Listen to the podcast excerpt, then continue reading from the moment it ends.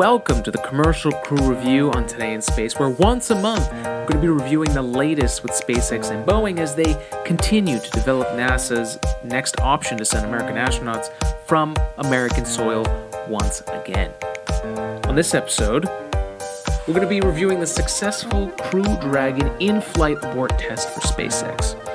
This was a major milestone in the Commercial Crew program. With the success of this test, the next milestone for the Crew Dragon spacecraft and for SpaceX is to launch the first pair of astronauts ever to the International Space Station to dock, stay on board, and ultimately return to Earth. This could happen in the next few months, but some follow up tests and a review of the data is needed before they finalize a date. But this happened on uh, January 19th. It was a Sunday. Uh, I was home nursing a cold, which uh, I'm still not quite over. You might be able to hear it in my voice, but uh, I am working on it. A lot of vitamin C, a lot of vitamin D, a lot of water. Uh, but I was right before this. I was I was listening to the video. I have the link here in this episode if you'd like to watch it. But uh, it's the actual follow up conference of this in flight abort test. Uh, it's actually called Elon Musk and NASA discuss successful in flight abort test. And it's really interesting. It, this, this is the culmination of a ton of work. It's There's so much that needed to get done, that needed.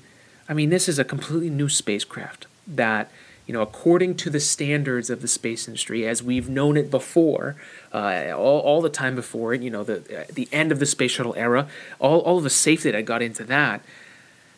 This is the first time that we have a spacecraft that's this close to actually sending human beings again. You know, uh, again, for those that don't know, we are utilizing the Soyuz system, uh, the Russian-made Soyuz system, right now to launch astronauts. That's the only option we have for America. So um, to be this close to actually being able to use our, you know, our, our, our crew loading dock where the, the crew will actually walk out. They had, we, we saw it on our, our NASA social trip. Um, we actually got to take pictures in front of it. And I mean, that hasn't been used for a mission to launch at since the space shuttle. So 2011, guys. This is a long time and a long time coming. But this test was really, really amazing to watch. Uh, we've we've got a few things to, to talk about that are important, that are exciting things. That's what we're going to cover today. We're going to cover a few things that you may not know of, things that, that are new to me that I learned about, and then just some exciting stuff, especially about the fate of the Falcon 9 rocket, which uh, did end up blowing up in the test, which was a marvelous view. And I've never been more excited about something blowing up. Uh, rocket wise in my life. It, it, it, this is a. Uh, when do you ever get to get excited about a rocket blowing up in a mission? This is this this it was really awesome and, and the it couldn't have been more beautiful to watch. Amazingly, the live feed actually caught it. There were a lot of people who were there photographing, taking pictures. Uh, is photographing? It's not even a word. That's not. It's not a word. Anyways, a lot of a lot of photographers that I follow online that were there. A lot of people that were trying to cover it with videos. Uh, even uh, the Everyday Astronaut had a hard time with uh, with with cloud cover but luckily, the live feed on the internet did actually catch the view, and it was spectacular. So you'll be able to check that whole thing out if you want to see it here. But here's a few things about the mission that are just fascinating. This is something Elon Musk mentioned in that post conference. The Crew Dragon capsule that was used. This again, this is our our Crew Dragon capsule model that we 3D printed on our 3D printers here in our AG3D printing lab. But the Crew Dragon that actually launched had a peak velocity during the in-flight abort test of more than double the speed of sound and hit Mach 2.2, according to Elon Musk. It was at an altitude of 42 kilometers or 130,000 feet, which is insane.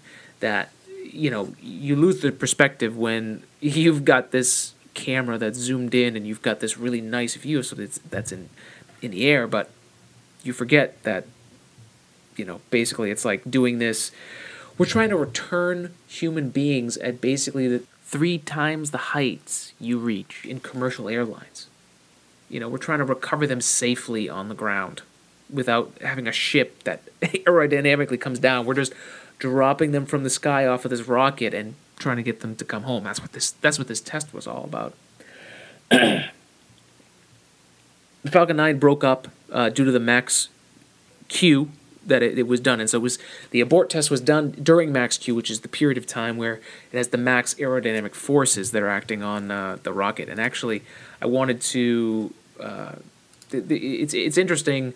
You know what? We'll, we'll do this another time. But let's just let's. What are the what are the basics of what are the basics of aerodynamic forces? You know what what are what are you dealing with? You know, obviously, most people whenever they they learn about aerodynamic forces, you know the airfoil, you know the the slice of the wing that that shaped just like this, and it's always that the that's how they figured out the plane worked. You know, they tried all these different airfoils and they figured out how they could get lift and then produce thrust. You know, that's how you know airplane engines that have turbines that they generate thrust is is with these airfoils. But the components of aerodynamic force, there's a normal force that's due to pressure that's on the body as it's going through, and the shear force, you know, due to the viscosity of the gas. So um, it's also known as uh, skin friction, according to this this Wikipedia article here. And when this rocket is in max aerodynamic pressure, you've got the pressure of the air around this rocket as it's forcing its way through the atmosphere. You know, air doesn't want to just move out of the way, and it's not like this is the most aerodynamic thing on the top. Uh, and when this got jettisoned off the top of the rocket, the rocket is now essentially just an open end. So it's trying to go through it's trying to go through the air, it's got the pressure, and then it's got the friction of the air on the side. So when you take the Dragon capsule off the top of the Falcon 9, and this thing is still going, you know, Mach 2.2 essentially, uh, double the speed of sound, that rocket is the, the friction of the air is going to cause it to shake, and the pressure on the body, all of those things combined, ripped the rocket apart and caused it to explode. And it was a beautiful, beautiful, beautiful explosion. There's a lot of really great pictures. We'll have some links to some amazing stuff that people took, especially of uh, uh, Stephen Marr. He had an amazing, amazing composite vi- photo that I saw online. Uh, it was an event. This this abort test was a crazy event, and it was just great to see NASA and SpaceX excited together at the same time. Excuse me. Excited at the same time. I mean, that doesn't that has not been happening and it's so good to see. It's it's a breath of fresh air. I mean, it is it's a major milestone and everyone should be excited. We're getting close. Um, for this mission, for the in-flight abort te- test, it was going to take them under two hours to recover the Dragon capsule and bring it to port. Uh, which would be much faster if there was crew on board. So the, for the first test, for their, for their run of this, of recovering the capsule, in the case that during a mission they had to do this abort test, um, the first time they did this, they were trying to do it in under two hours. So this would have the Go search and recovery ship go out. Uh, they would go to where the Dragon capsule is landing, and then they have a whole system that, that will safely take the capsule up into the ship itself and then return it back to dock. They uh, one of the versions of the the Go Search ship actually has a helipad, so that if you know they re- they needed to get one of those astronauts out eh, after this abort test, if something didn't go quite right, they could. And it, it's it's crazy to think that not only does SpaceX have rockets, but they also have a fleet of ships, and this is this is just a part of the space industry is a part of, of being a rocket company of sending rockets and that now sending humans and um, you know the one of the companies that you can see today that that's been talking about this forever is the United Launch Alliance. They have their fleet, and they just uh, released some of some new new parts of their fleet too uh, within the last year or so. Uh, you can follow Tory Bruno online on Twitter. Uh, that he's he's the he's one of the best leaders of a, of a rocket company that's out there. Him and Elon Musk are uh, are on the top of this. Um, so it's it's it's cool, and it's just cool to see how how much goes into actually sending stuff into space. You know, we think it's uh, you know I know back even when people think back to the lunar missions, everyone kind of focuses on the single astronauts that touched Neil Armstrong, Buzz Aldrin, who just had his 90th birthday, by the way. Happy birthday, Buzz. But yeah, there's so many people that are involved in just sending a single human or even robots, uh, rovers, to Mars. There's so much that, that goes into that. Let's get back to some more information about this mission. Uh, they, they were inside this Crew Dragon capsule. They actually had a, a bunch of test equipment inside, so like dummy weights that were simulating uh, the crew members on board, so making sure you know they have the same amount of weight as if there were crew inside. And there was also, I think, trying to simulate supplies that they would bring with them, things like that. Uh, the recovery team that would actually go out there is actually being uh, led up by the Guardian Angels, which is apparently division of uh, the the Air Force, which I, I didn't know about. I, I actually uh, learned about that recently. Uh, they're actually trained specifically for operations. Get in there, save people, recover them using a combination of, of you know ships, helicopters, whatever they need to, to get the mission done. They do it. Uh, so it's pretty cool to hear that they're the ones involved uh, in this, and the, they're they're described as the the insurance policy. You don't ever want to use them, but if you do have to, you've got them to rely on. So that's pretty cool.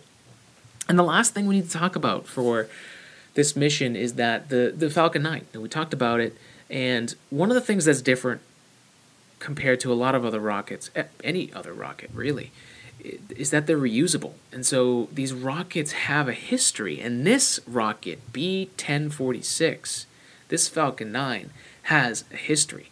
Uh, it's it's there's so much it, I mean, it's just wild, and it, it's cool that visually you can see these rocket the, the rocket's history based on looking at it. You know, they leave the actual burn marks from the rocket launch and from reentry, so you can see when a rocket's up there if it has to be reflown, if it's been reflown before.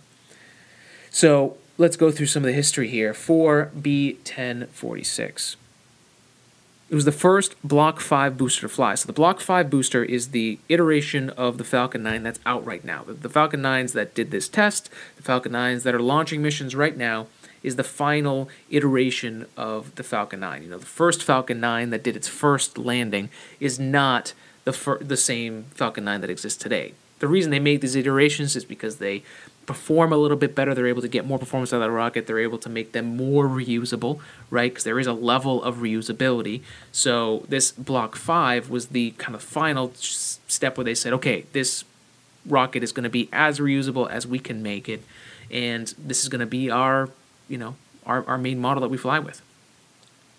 Uh, it launched the Bangladesh's first geodesh, uh, geostationary communications satellite. That was the uh, Bangabandhu mission.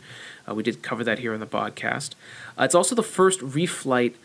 Uh, it was also the first reflight of a Block 5 booster. So it was not only the first Block 5, but it was the first Block 5 to be recovered and reflown. So that's awesome. It was also the first booster to fly two missions of geosynchronous transfer orbit, the first orbital class booster to fly three times.